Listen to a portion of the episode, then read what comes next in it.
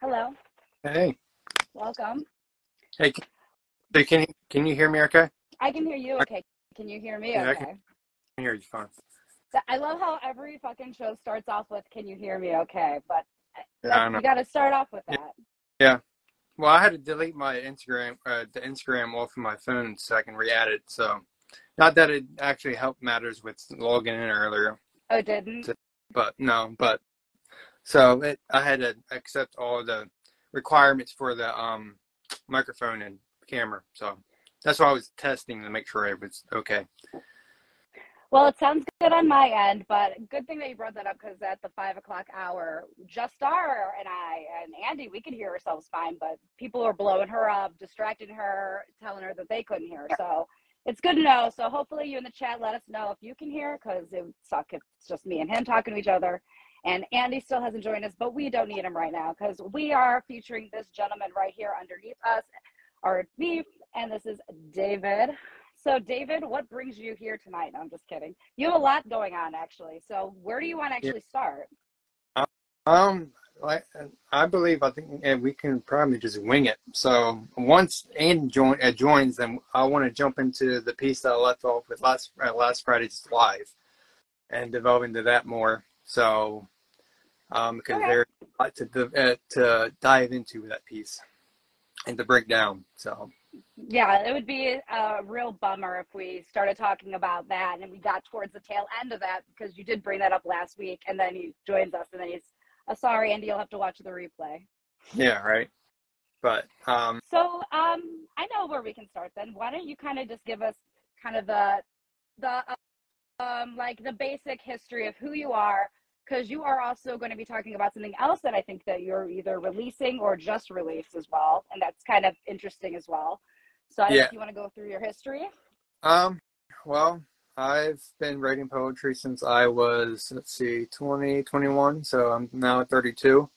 And I just basically just slowly progressed into a writer that I am. And I'm very comfortable with the writing, with the writing and the writer that I am today because it's more, it was less poetry. It was, I shouldn't say less poetry then, but it was, it was just basic, simple poetry. I believe that just, just lacked, uh, lacked um, a lot of um, what's the best word I can describe it?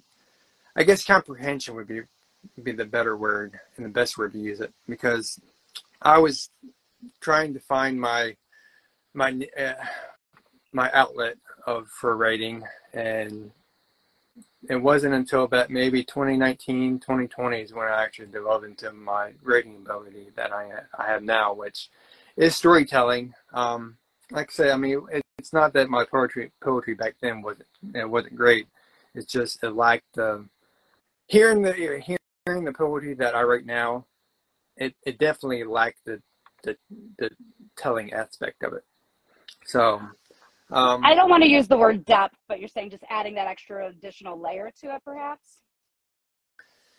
yeah, as far as um, like it's hard to explain because I guess I was I used to and I still do, but I used to search the um, dictionary a lot for words, and I would actually use those words in, into like to write poems with, and then um, and I still do that. I mean, if I don't know a word, if I'm reading a book and I don't know it, I'll look it up and I'll use it in a in a later later piece.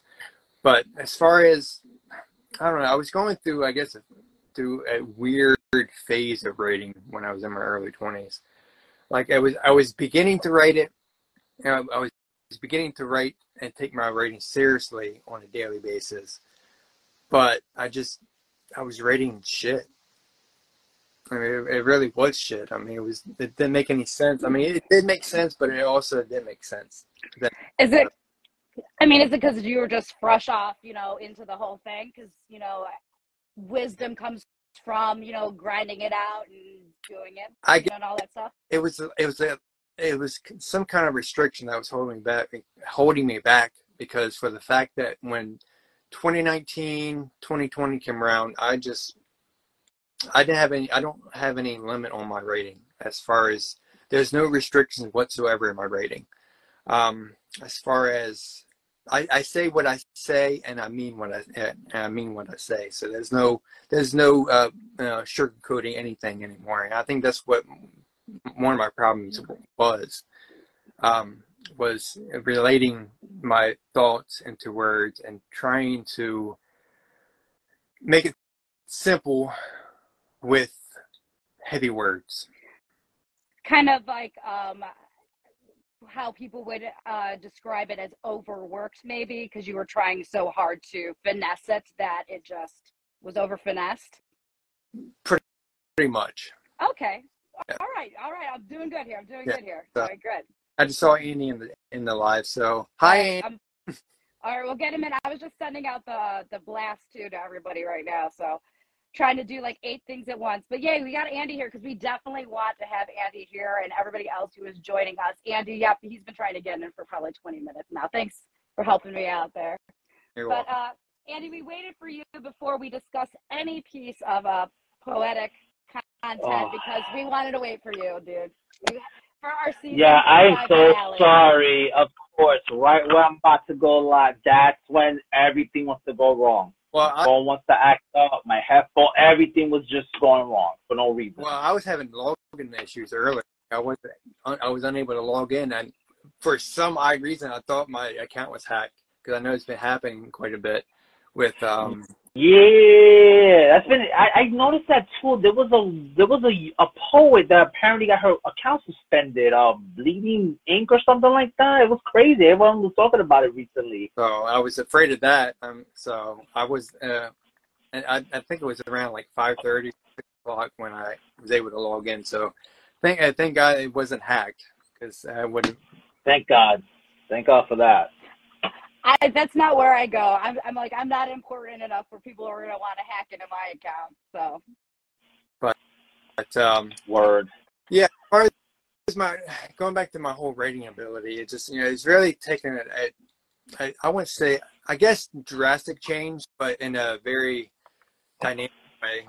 Um, as as I and I think this goes back to like the poets that I told you on my first live with you guys like Jack Kerouac and uh, Charles Bukowski, I was I began to listen to those poets more and more, and I've adapted my rating like theirs, but I made it into my own. So like I've mm. I use inspiration from know, from uh, beat poetry, beatnik poetry to rap or rapping, and I just take all genres. Um, but my biggest prop, my biggest inspiration that I've taken hold of with my rating ability listening to um, like um, folk music and uh, Americana music. So, mm, but as far as my, like I said, I'm just very proud of the writer, the, the writer I've become today, and and I, it really it, it, really does show in this piece that I'm I'm going to be reading a little a little later on in the in this episode, but um, to actually go back, I guess we can. We, we'll go back in a little bit, but since you are uh, since you're uh, with us, Andy, I want to go. I want to dive into this piece that I read on last week's live because just because it has a lot, a lot, a lot of um, detailing and just metaphors and just double entendres, everything in the book. So I'm going to reread it again as soon as I uh, find it. Yeah. But um, yeah well, while you're looking for that, let me know when you found it. Um, I'm actually really appreciative that you've actually chosen to start off with this because, um, Andy, I know we spoke about this piece specifically after the live, but um, I know that, David, you mentioned that this is a piece that you're particularly proud of because a whole bunch of things that we're going to get into. But I'm really looking forward to talking about your actual process of constructing this piece. And it's very unique in itself, but we'll talk about after you uh, yeah. You perform it for everybody. See and that's, that's another thing that i've been i've been really really honing in uh, honing in on is the structure of writing pieces of that magnitude of that magnitude. Because i don't for one i don't know where i mean where my i know where i was but i don't know where i was physically. Like mentally i knew i was gone but physically when i came back it was i just i, I literally sat i sat down and just was like holy shit that I, how did I even write that and why did I write that? So Um, but yeah, the structure is definitely it's it's still new to me. Don't get me wrong; it's, it's only been like four years since I've actually uh, kind of went with the structure of writing poetry. But you know, with with time and age, wine tastes better. So Excellent. All right, so go for it. Well, I'm still, still trying to find it. So Oh. give me a moment. All right, sorry, Andy disappeared, so I thought that meant like we were good to go. No, I'm I'm no no yeah. I saw you were gonna read it now, so I was like, oh okay, and then. All right, well, so while you're still looking for it, um, I will say this. Um, that again, we have two different characters that are going to be kind of represented in this piece, and it's really a challenge to those who are listening now or during the replay to kind of figure out like where does one kind of bleed into the other slash where does it kind of separate. Um, because again, it's like a, a really beautiful combination. Yeah, and I'll explain. I'll I'll explain more of it once I get that. Once I read the piece, just because it's it's um it's just amazing actually. Like I I honestly and I told and I I told um let, let, let, I told you that I had to take some uh, take a break Mm-hmm, mm-hmm. just it hit me. I had to sit there. All right, so I found it. All right, good. It only took about five minutes, That's all right. maybe half right. five, but no. All right. it's So worth it. It was worth it. The Yeah. hype was worth it, everybody. Andy, it's worth it because. okay, Andy. all I right. was trying to get the great thing, but never mind. Uh, it's okay because I'm gonna actually turn the camera off myself. So, all right. So, my letter, to, my letter to Stella. Oliver's words ripped the rise from the sun last sunset, telling me he enlisted in the army at dawn while I slept. He was going off to war on the 8th of April, 1861. But just as the sun settled from dawn to dusk, he promised me a church would rise from the happiness of a wedding after the war was over. Ollie the groom, Stella the bride. Dated 1st of April, 1861. This morning, April 3rd, Ollie is out in the field, an axe in hand, extracting all roots of what will be our future, existing as our past in this present time. Our home in the clearing, stacked and stocked away until he comes back home. My lovely Ollie, do I love so. April 4th, Ollie stacks another day on the pile, lying in wait. I wait for him to come in from the killing field of a labor he has sprung in this April spring weather. Would to have a picnic by the river this afternoon, his favorite I've cooked for him. Ollie sleeping next to me, dreaming of our future as I am imagining him not going off to war. Tonight I can't sleep. I'm awake, digging the mine, resisting to put down the gold of today's picnic. Under the blue sky. We had yellow fever, reminiscing. His voice was food to my thoughts. Starving they were not. My love for him full as our bellies.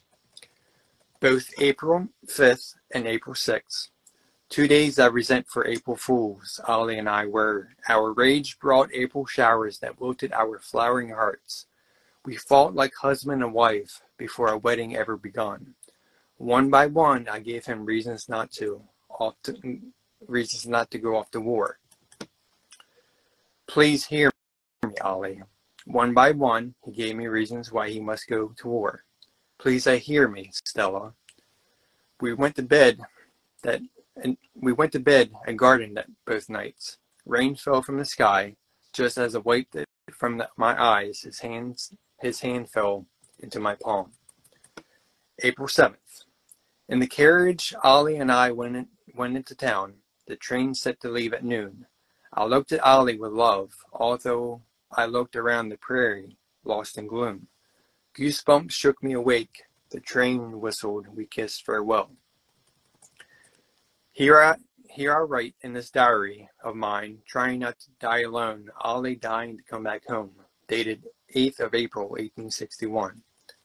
The man and his pony gallop behind Stella, her curious expression stares back at the man on the horse.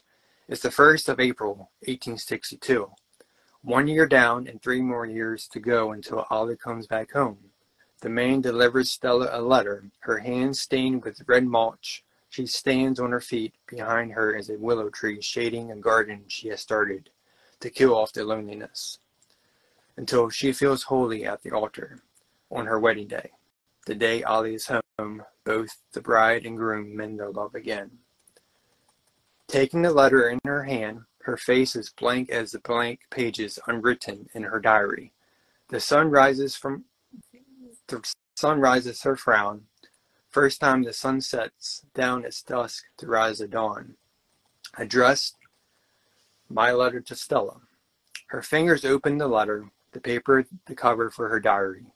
Under her breasted chest, it's coated in smudged soil, discolored. Her hand cradles the letter on her lap, like a baby in arms. She reads the words of Oliver. Dear Stella, my wife soon to be, my dearest darling, darling, your love draws near. Each day my love is forced away from this heart. I took the soldier's uniform made in 1861. Its rifle stocked and barreled, strapped to my shoulder. Our future was sap and snap, brick by brick, barked out of a tree when this war is over. Please protect that woodpile I stacked after I chopped. Please protect the woodpile I stacked after I chopped down many days clearing our home. Today is the first scrimmage. My brothers and I are, are camped on this mountainside. What a view from this, these Kentucky hills.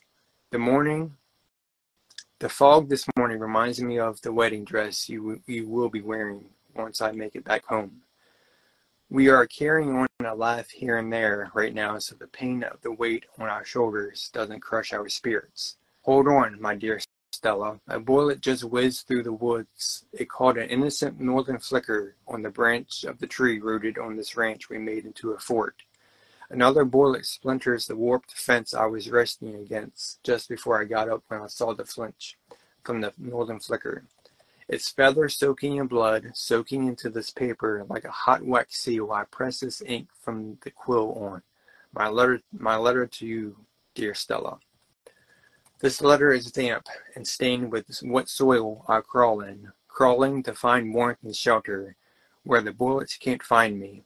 As I yell at your love to keep up and stay close, my darling Mary, I'm terrified.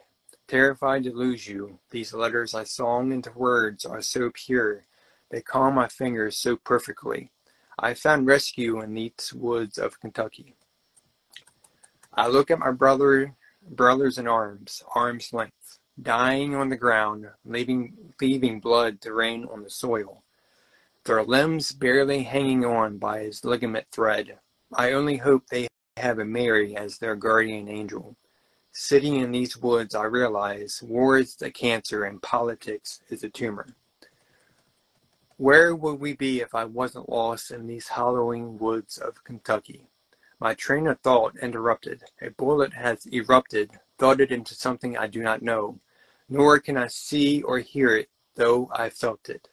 A mourning dove calls out. Blood spills onto my lap. I hunch over in terror. My wonderful Stella I must go. All my brothers have gone now. I am I am the last person I see in this forest. You were the last thought on my mind.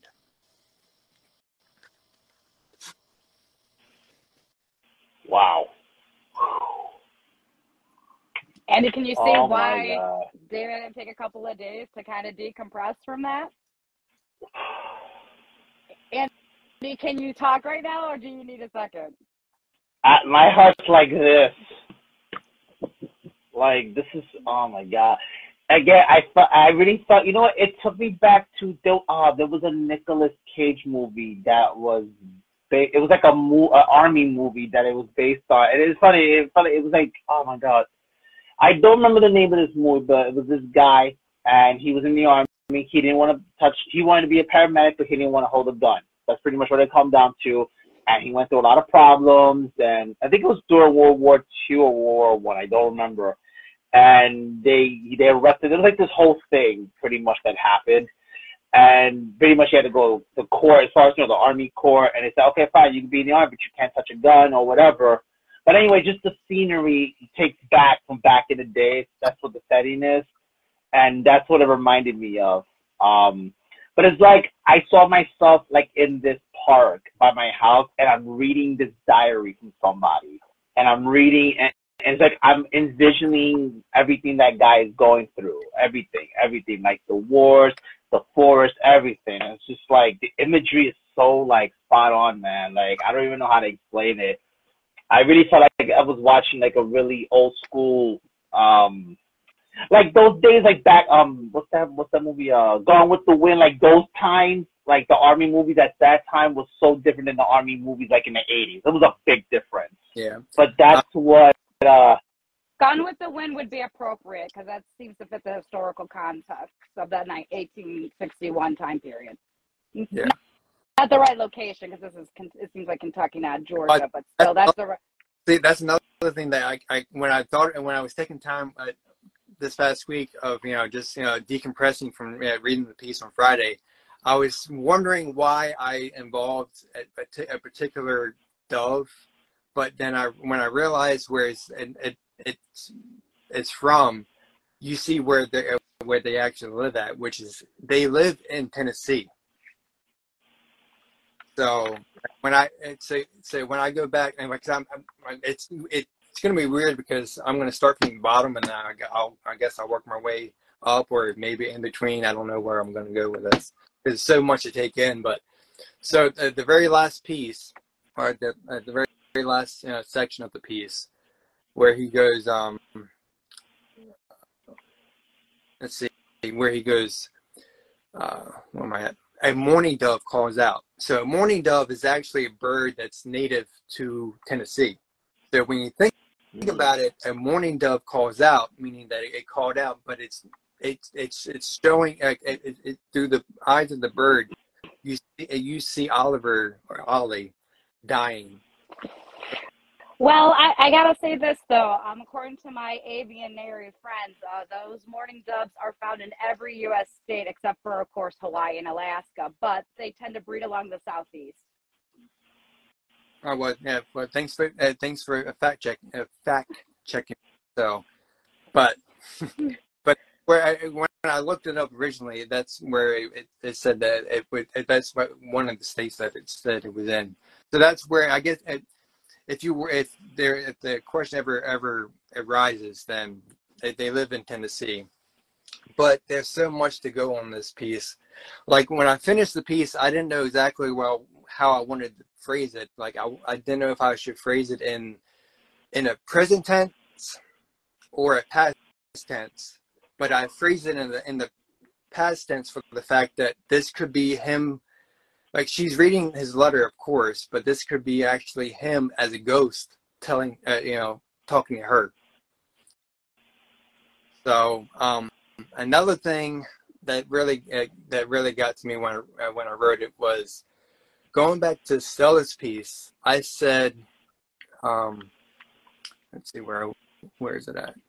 Uh, where is it in here? So yeah, I said uh, the sun rises her frown, the first time the sun sets down as dust to rise at dawn. Meaning, like her face, eh, her face, uh, she's been like in the in in her sorrow for a year, and then when she finally gets a, this letter that it's stated from Ollie, that you know it her frown it it's risen like a smile, and the smile is like a a dawn um, another thing is, uh, let's see, there is a, I mean, okay, for, for instance, right here. So, like both, and when I said both April 5th and April 6th, two days I resent for April Fools, Ollie and I were, our rage brought April showers that wilted our flower, uh, our flowering hearts. Basically, one day, one day was her arguing with him, and then the next day was him arguing with her you uh, know, both both days explaining to each other each other of why mm-hmm. he should not go and why he should go. You know? So, and that goes to, and then also it's just April showers. You know, April Fool, April Fools, April showers, and then it basically the diaries all basically April, which April eighth is the first day that the that the Civil War started. So it, it's it was really amazing. I didn't know when I wrote her uh, when I wrote her perspective. I didn't know exactly where I uh, where I, where I was going to go with it until the whole diary form came about, and then I went from there. But going back to his piece, there's a there's a lot to you know, to to tell on his piece, and it's um. I mean, it, it's when he's on the um, I think near the uh, on the mountain, yeah, yeah, where he's on camp. Uh, he's camped on the mountainside, and he says, "We are carrying on a life here and there, so that the pain, our, the pain of the weight of on our shoulders doesn't crush our spirits." It can. It's a double entendre. So the double entendre is basically explaining the pain of the war, of what they're going through, and but also the pain of the of holding the rifle always, day or night, Mm. uh, wait, trying not to fall asleep. So the to, so it can go, it can go, it can go both ways on the um on the pain of the of the the, the the weight can go it goes both go both ways. So Yeah, exactly. Because um, Andy, I know you had a little bit of difficulty making your way onto the show at the start of it, but our friend here, our guest here, says um, what categorizes his voice is that he says what he says and he means what he says, but everything he says has multiple meanings, as we're finding out as he's unfolding through. Again, like the mourning dove, we're talking about, you know, the loss of a love here, mourning and mourning. Also, uh, this is a little bit back. That, this is maybe not the double entendre, but again, going back to the April showers and the and the combination of them fighting over, but also going back into the tears, mimicking the rain showers as well. So again, he says what he says, but he says multiple things at the same time, Andy. So what do you have to say about that? No, no, I agree. I definitely agree. Like I said, I love the like the perspectives he puts on in this piece, uh, for sure. Um, it's, I mean, I, I always tell myself, I wish I can write like that. I, I, no matter how hard I try to write like that, I can't. Like, I try to write it from some like a different perspective, and it, I, I try to do that. It's hard. It, it, it might look like it's easy, but it's not easy, and Mhm. you do it in such a way that's so profound and so like into perfection. It's like, wow, bro. Like, I feel like even though this is a piece, but I can see you turning this into a book, like an actual, but not like a novel book, but like, uh, like you could write it in a form of a diary, let's say, like that's one page of his di- that's one part of his diary, you know, and then it could be another page of a di- like I could see a series with this. I really see you doing this with that. I don't know. I'm just maybe I'm putting it out there, And but I this feel could that be a series. For sure. Um, also, can you talk about how you wrote that? Because it's very interesting the fact that the way you you wrote that specifically. So yeah, I wrote I, I wrote his, Oliver's piece a Saturday, probably maybe I was I'm assuming probably five hours. Um, it could have been Oh wow. not, but I'm I'm aiming about five hours because I was I started at about maybe nine thirty nine thirty in the morning, and I was done with it by about maybe one o'clock in the afternoon. But and then Wow. Sunday, and I and here's the thing about me writing this piece is that I was only going on uh, Oliver's perspective because the his, initially when I wrote it, I only had maybe a paragraph that I was just going to work with for his piece, but it ended, ended up being a longer piece than what it, it stemmed from. I stemmed from, but going into Sunday, I didn't accept. I was, I kind of had the idea that I had idea idea of um, writing from uh, from his wife's perspective or you know his his fiance's perspective in this matter, and I it I was about maybe five hours with her, maybe a little bit more, just because as a man coming at writing from a woman's perspective, I don't know how the fuck I did it. I really don't. I mean, it. Yeah. I mean, I mean, it's no, it's not. You know, I'm not saying that. You know, it's no disrespect or anything like that toward uh, toward toward a woman or anything like that. but it's as a man, how do you write something? Right. How do you write something so intellectually complex and, and, and delicate? Yeah. And so so advanced. I agree. It's, it's Like you put yourself do. in the woman's perspective so to write that part of the It's so advanced for Yeah. you guys. I get yeah. it. Yeah, something AI, AI can't even do. but as far but it's so much I put into this, this piece that and I didn't it didn't actually take me a lot of editing to do I mean here and there I did a, a couple of re, rewrites and, with lines but for the most part I, I it was one of those pieces that came about and I winged it you know for for a better phrase um, but there's so much in this piece like when I say, hold on, my dear Stella, a bullet just whizzed through the woods. It caught an innocent northern flicker on the branch of the tree rooted on this ranch we made into a fort. A northern flicker is a is a Kentucky bird. So, and again, just like the mourning dove, I re- I made sure I referenced birds that came from both states or that resonate in both states. Um, I don't think Northern Flicker is uh, maybe it, it is in Tennessee, but it's more I, I learned from uh, Kentucky. But just the it just the imagery of that alone, just as he said, just before I got up when I saw the flinch from the Northern Flicker, just the and the wordplay, the word scheme there is amazing to me. I mean, I, and I wrote it. I just I look back at it, and I'm just like, how? Well, I think like, Yeah. again, and and some kind of and when we're talking preview pre-interviewing, you know, you kind of described yourself as almost going through like an similar to an acting style of writing in this regards as far as, you know, Andy, I'm sure you've heard of the style of methodology where you you become that character. Yeah. Yeah. You felt like you were writing as that character. That's why you're so dumbfounded as to holy shit, this is where this came from because it came from not you, but Stella. Yeah. Right. And it shows. And th- And there's so many directions you can take that. I think that's what I love about that piece, the fact that so many directions he took this, putting himself in the woman's perspective. And yet he it's like and it still came out like brilliant.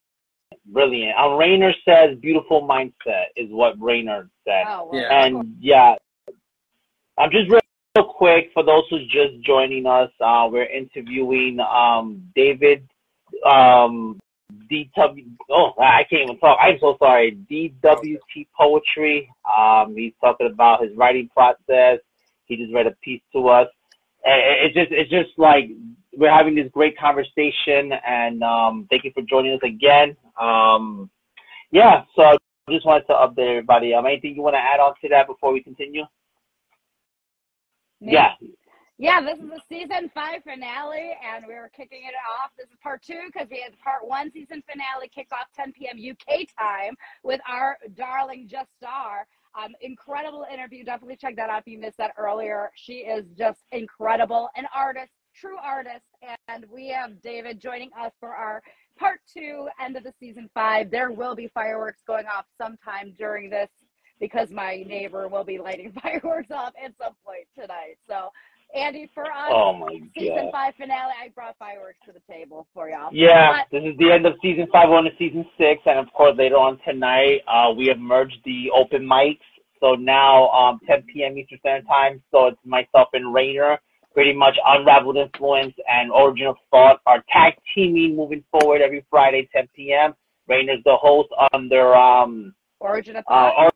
Origin of Thought, and and I am the second host under Unraveled Influence. So we just built our first bridge in the poetry community. So I'm And it- it excited for this, and this is the and we're beginning. driving through. And it works. And we're Yes, merging. we're driving the van. The yes, van. and I just want to say yes. Um, Van. yes, this is a quick shout out to Valerie. Thank you for allowing us to do that. So anyway, But back to David. Um, yeah, go ahead. what I was yes, what I was saying back to throw it back to you, David, is that we were talking about if you're just joining us, he just went through this piece that he did drop live on our show last week during the open mic uh, letters to Stella, which is just an incredible period piece that could be a, a, apparently a feature film. We're all just dying to hear more about. and the first person I read this to was my grandfather, and I after I read it, um, he sat there and he was in silence probably probably for about maybe 10 seconds and then he started bawling. Just not for the it was an emotional connection but it was more so the story just you know it grips you like you're on the ride. Through that from Yeah. beginning to end. And it's just and it he, uh, he and i were talking and i he even i even agree with with, with what he said is that i did the opposite of writing. Like you know how like normally you write something and then you you it's the prequel it's the prequel and then it's the sequel. But i did the opposite. I made the sequel first and then the prequel. Um and so and that and that goes into like the uh, this uh, how i where the break of the two pieces are. So when i say addressed my letter to Stella her fingers open open the letter. The paper the cover for her diary on her breasted chest is coated in smudged soil discolored. Her hand cradles the letter on her lap like a baby in arms. She reads the words of oliver. That was the, that's the end of her piece. And i wrote and again i wrote i wrote her piece sunday. And to actually write that with how i did it is just amazing. It just basically it go it there's no break when you're actually when you're reading the piece there's no break. You don't know where the break until now, now Mm. until just now but yeah after it where after i say that she reads the words of oliver that's it. That's her piece and then it jumps into his piece letter. So but there's a reason why i wanted to read her piece because or i shouldn't say her piece but their piece is because it, it it's going to go along with the piece that i'm reading tonight as well that i'm Mhm. debuting and it's an anniversary piece as of yesterday. Well, I guess as of today, but as of yesterday. So, and that's that's a it's a first time read for me, and the first time I've ever, I've ever shared an ounce of it. With, so, it's Oh, snap. it's a, a heavy one. So, I would suggest to bring the tissues. Oh, you heard it here on Ravel Influence. It's an exclusive and it's an emotional one, but Dave, you always try to bring out the tissues with us. You definitely drew the emotional appeal. So, um, sounds like we're gonna go with the priest first, and then we'll dive into the whole backstories and, and into it all. Yeah. All right. Let's Yeah, we can do that. this. So, um, let's see. Well, I, I I don't know if I want to read it just yet because I want to have I want to actually Andy, have get back. yeah, not yet. I that was a Not yet. Not yet. Not yet. Too soon. Too soon. no yeah too soon. But But gotta get in the backstory first, right? so as uh, you know, as you guys know, in the piece that I wrote for my uh, wrote for my mom, um, I talked about me having seizures and stuff like that and having CP.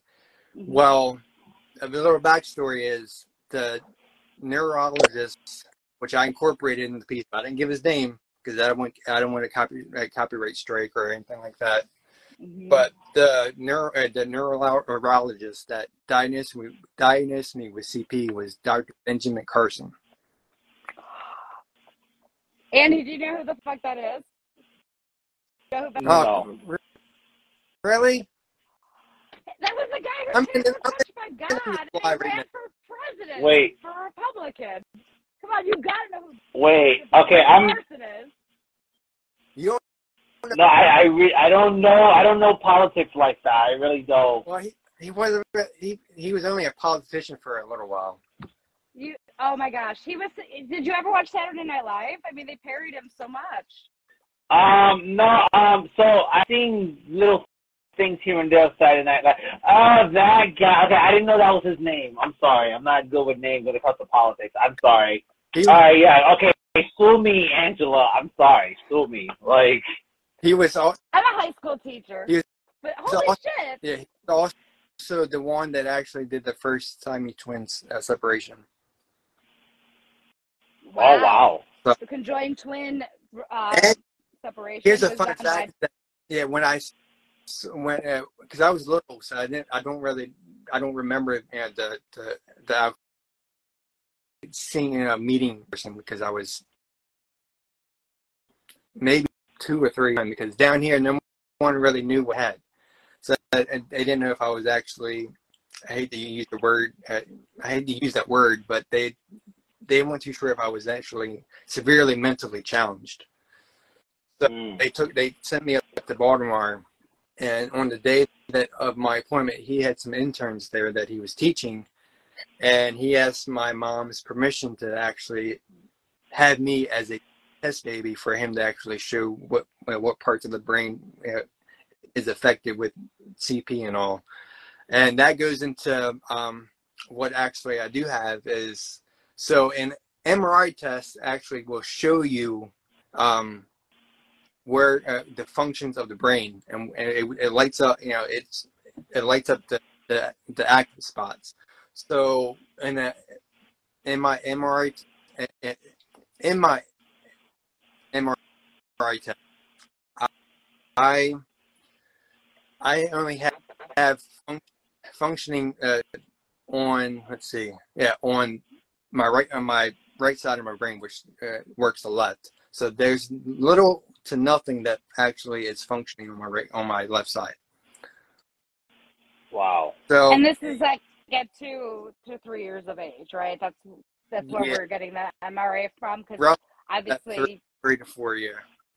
Okay. And then with that, when with the whole, my brain was basically basically rewiring itself when I was having the seizures. Even though seizures are technically, you know, your your your brain's frying on a skillet, basically, but it was rewiring itself. But I have I've been seizure free since I was four years old. So I'm 32. So it's what almost is that 29 years? I think roughly 30 years. So, but I um yeah I and my my seizures that I used to have were the severe ones where I would stop breathing. And they actually told my mom wow. my last seizure that I had that I wasn't gonna make it make it out alive. I was basically wow. blue as the blue uh, blue sky, maybe even darker. I was from what wow. mom said that I was basically purple, but um, so that is a little backstory of what why I'm reading this piece tonight because it incorporates a, a little a little about my life. Um, so when I was born, I was born basically without knowing my biological father. He was never around. He never he wanted nothing to do with me. He was a drug addict and alcoholic, which glad that I I never I, that I I was never associated with him. But as a child, knowing trying to know who your father is through stories and asking asking your uh, father about it, it, it, it's always it, it has and always will be a pain in the heart but you got but there's a way to adapt that through an outlet. And for me i was gifted writing. So i i created a um a pseudo in uh, with uh, with the rage and the and the bewilderment and the and, and feelings. It's, it, strange from him so i yeah i went to, to i went to I wouldn't say a lot, but I went through a lot of uh, a, a, bunch of uh, times where I was uh, I kind of wondered where he was at, and I I even reached I reached out to him through Facebook when I was about maybe what was what was I about 24, 25, and I told was and he blocked me from Facebook, like he blocked me entirely. He he he was he was that type of guy, but still in the end, you know, he was my father. You know, he. I'm kind of giving giving giving away what this piece is about, but um, I was. Let's see. How can I say this? So I was in. I was in one day uh, last year at the uh, the 29th of June 2022 and I get the I get the new and the news from my mom that my father had unfortunately passed from his alcoholism, his drug addiction, and just bad health. So I wrote So I wrote this piece, and it's kind of strange because I wrote this piece uh, back in maybe I think well I think I say it in here about 2019 20 yeah 2019 2020 I wrote this piece and I don't know and my phone at the time stopped working so I lost the piece so what I ended up doing was I ended up just about a month or two ago I went back kind of by memory I went back and remember to um strike initial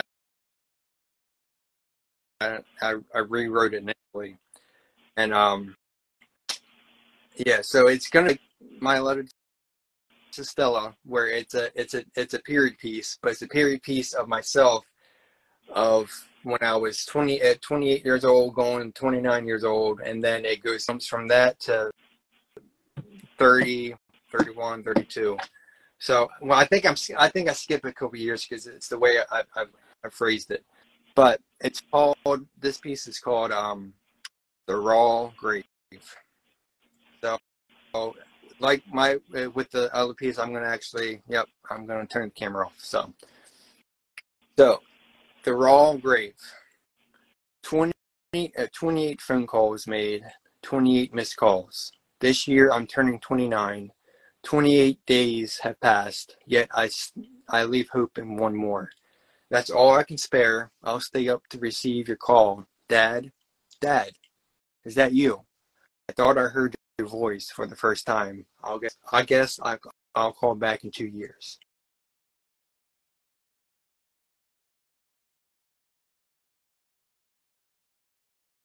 Cannot be reached at this time, and the voicemail has not been set up. Click.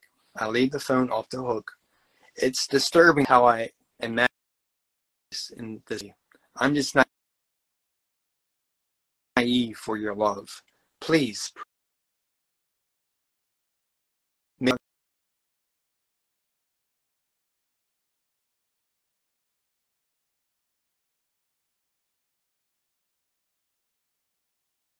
Sometimes I start to believe in my own lies.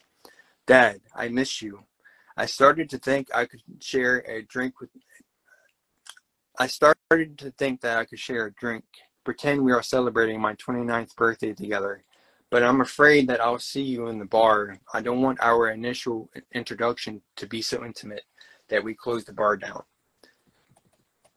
I'm sorry, Dad. I'm not like you, so I will bottle up my emotions, spill another memory without you, down the drain, 28 years of rain down on my face. Every storm bearing your name. Ring, Ring, ring. Hi, you reached the voicemail, the voicemail, Robert, and the voicemail is full. That's okay. I'm happy enough to know that I'm happy happy enough to know you set up your voicemail. But Dad, before I let you go, I want to tell you a secret. Back when I was 20, I found a picture of you, and damn, you resemble me when you were 20. I couldn't help but I couldn't help but to cry your face painted a sketch my imagination could not. Anywho, I instinctively sat on the porch, waiting, wanting to see if you would pull up into a pit men. Dad, it's June 19th. Happy, happy Father's Day. I had to whisper so mom doesn't get upset. Who am I kidding? I'm just I'm just as drunk as you are. The 12 gauge has a hole for me, two shells of a man. One shot for me.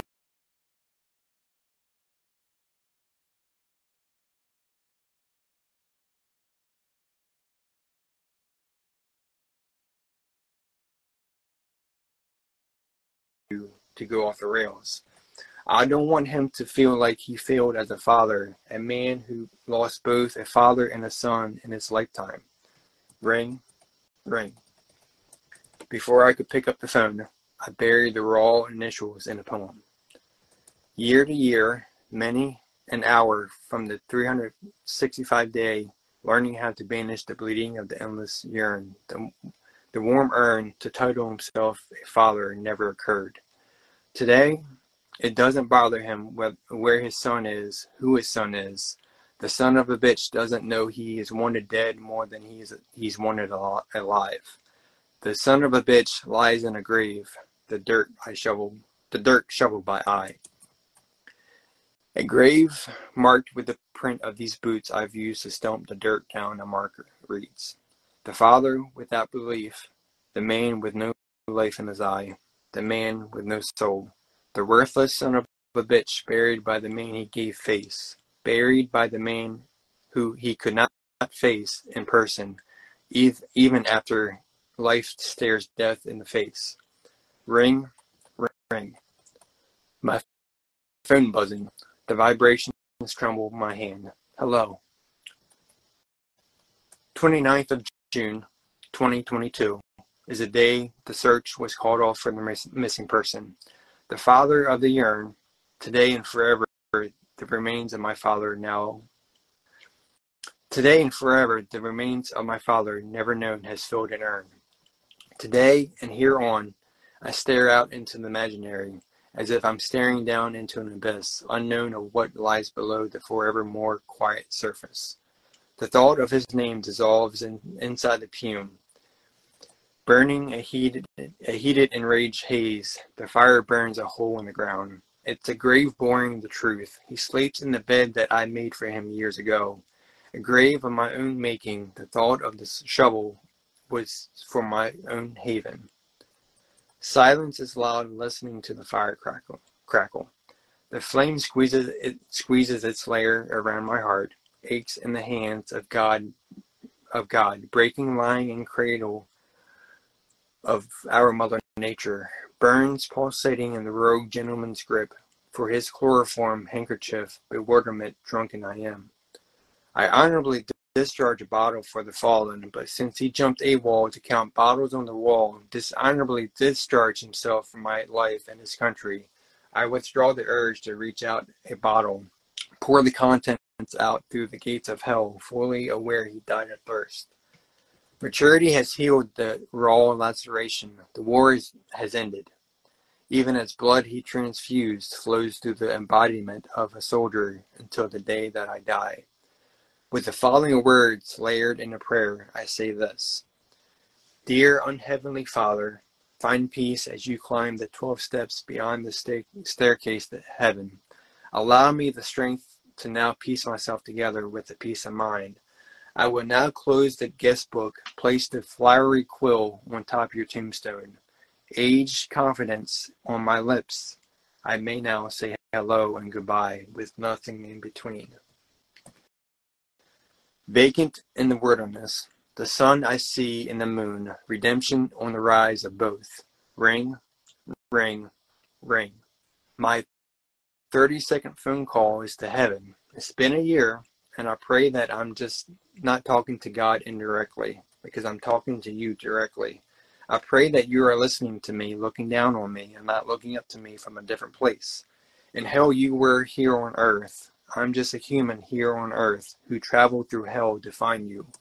In heaven or hell, dead men tell no tales. Dad, I hope that when I, I, I hope that when I don't frown because you are no longer frowned upon, but when I'm watching my life in a movie, 32 scenes, regretting never coming into a sing, eh, coming into a single frame. But that's okay, Dad. I forgive you. The love you never gave has taught me to love deeper than a single, single sincere letter. Thank God heaven doesn't have a limit on leaving a voicemail because I just went over this 30 second phone call. I'm sorry. I wish I could talk longer, but everything I'm telling you is all that I that but everything that I'm telling you is all that has been going going through my mind this past year you've been gone. It's taken me 12 months to come out okay, though, uh, through the 12 steps of healing. By the way, in case you didn't hear, Mom gives her condolence, hoping you found peace. Wait, before I go, Dad, you should know. When I see you in the mirror, I don't stare at myself. Instead, when I look at you, I stare at myself, cherishing, cherishing every day that I'm alive. The mirage has perished in the ashes. Dad, I love you because I don't love you. I love you because you gave me a heart from a heartless chest. Even, even if it lacks your love and you broke it, I love you and I thank you. Rest in peace, Dad. To the father who walked beside me from a little boy into a gentleman, Father, please know I mean no dis- disrespect. Please understand that blood is thicker than water.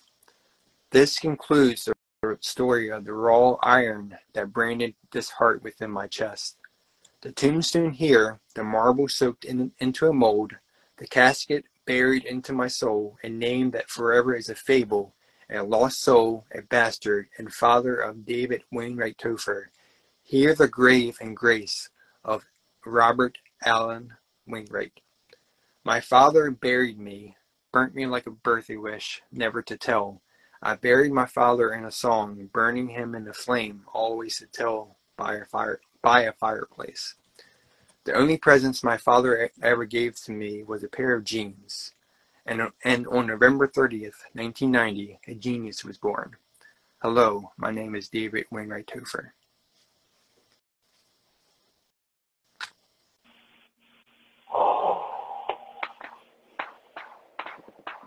Bro, I'm tearing up right now. I, I, I, can't. I really can't right now. Oh, you know what it is when you have so much hurt and yet this from your own blood, and yet you're so to forgive them. You're so willing to want to love them, even though they've never been around. It's like, damn, man. Because I was growing up, even though I had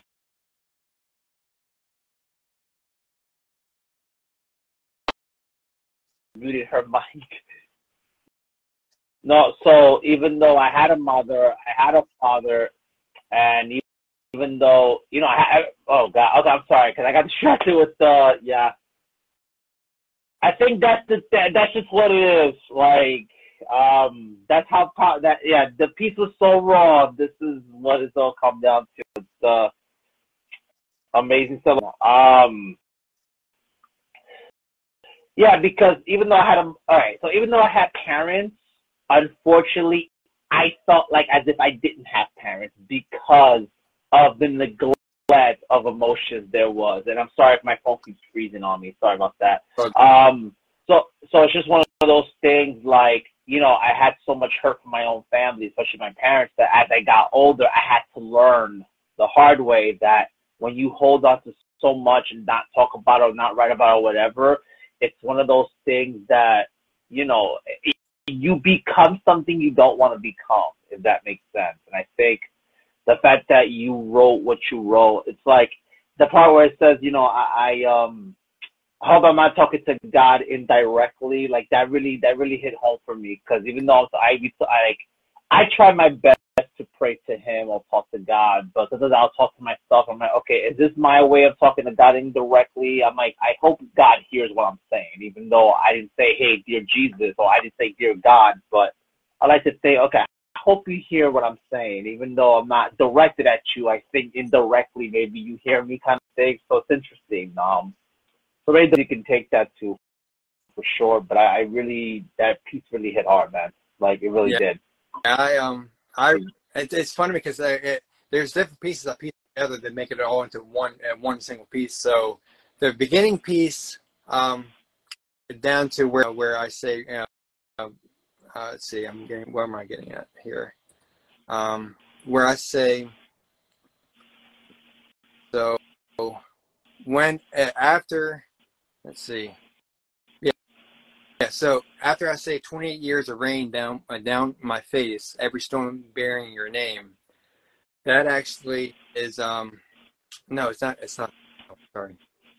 So it's going to be after yes, man who lost both a father and a son time. That and that and, and then I go on to say ring ring before I could pick up the phone, I buried the raw initials in the poem. That ended the first piece and once again, you know, at that end, like I said, that end of the, and then the second piece came about, which I wrote uh, a couple years ago. I was, I wrote that a couple years before. Now I put that, in, and then the whole raw aspect of it is that at the very end, give you the what the initials raw mean, or what the initials of raw is. So raw is his name Robert Allen Wainwright.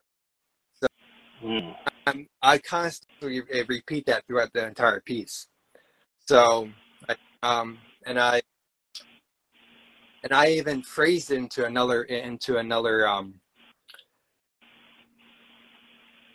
I would say, and uh, I guess it is an uh, not really an algorithm, but um, to an anagram either.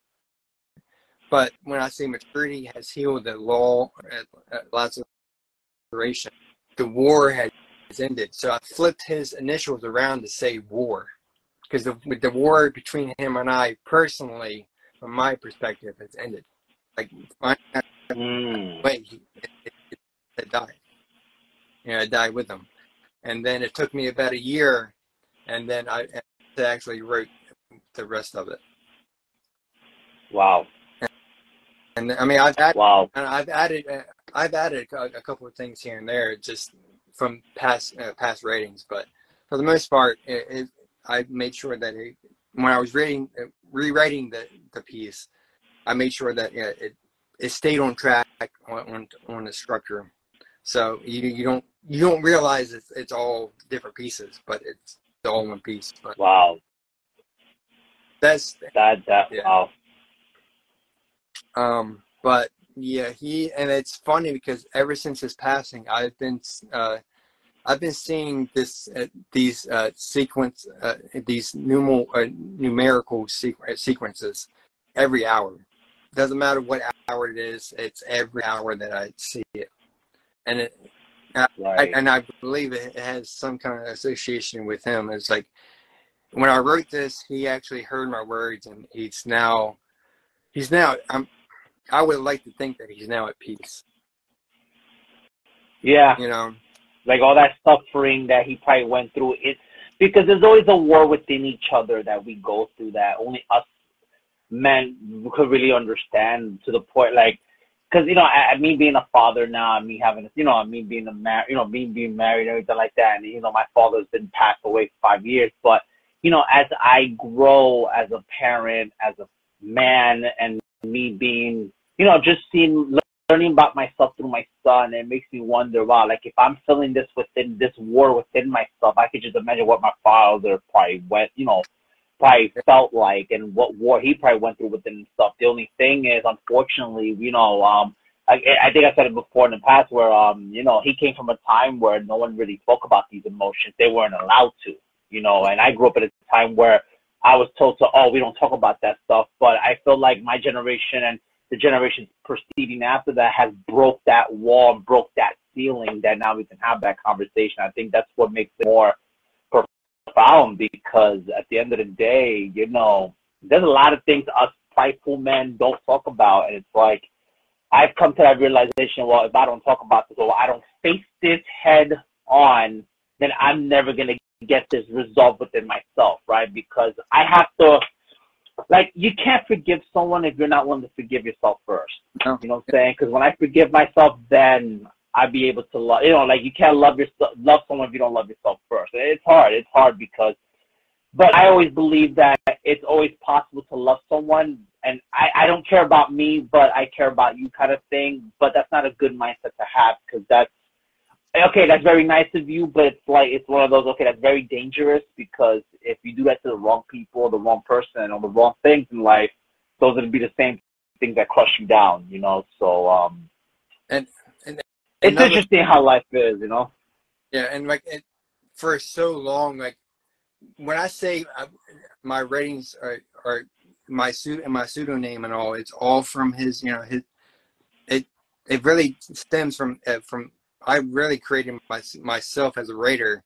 I mean, I've you know I've tweaked it uh, over the years, but initially when I was started rating, that was my outlet. Like I had so much rage and anger just for the fact that you know I don't I didn't know who my father was. You know, like I Mm. go by a single picture of him when I was 20, which I, you know, I talked about Wow. the piece. But I've never met him, never, you know, even talked to him or, or whatnot. I mean, I've reached out to him, of course, but uh, again, he blocked me from Facebook. But yeah, the, my, my whole, uh, for the, I guess my early on ratings, it all stemmed from a lot of anger. And I've written, a, I've written a, a lot of anger pieces uh, that derived from him, but I felt that in the in this quote in this entire story, I went from you know anger, confusion, to realizing that he's passed away, and then throwing some hit and showing some, some expressive anger here and there. But in the in the end, the very last piece where I, uh, I'm talking to him a year a year later, you know, looking up to the you know, looking up to the heaven or heavens, and I I've kind of made peace with it. Yeah, it makes sense. It makes sense. Um, yeah, man. No, and thank you for breaking that down the way you did. Um, you know, as we already reached towards the end, I guess my next thing is, um, do you have any final thoughts or any final words for pushing into the, the open mic with um, Origin of Thought? The only thing that I want, I don't really have. I'm actually speechless, uh, speechless, uh, speechless like uh, right now. And I my apologies for actually somewhere I, I want my words. Like I'm not very I am I can be very vocal, but I'm vocal on paper rather than I am in, in mm. verbal speaking. So that's why I stumble with my yeah. my my brain is wired to to think five miles ahead. Yeah, like I think yeah.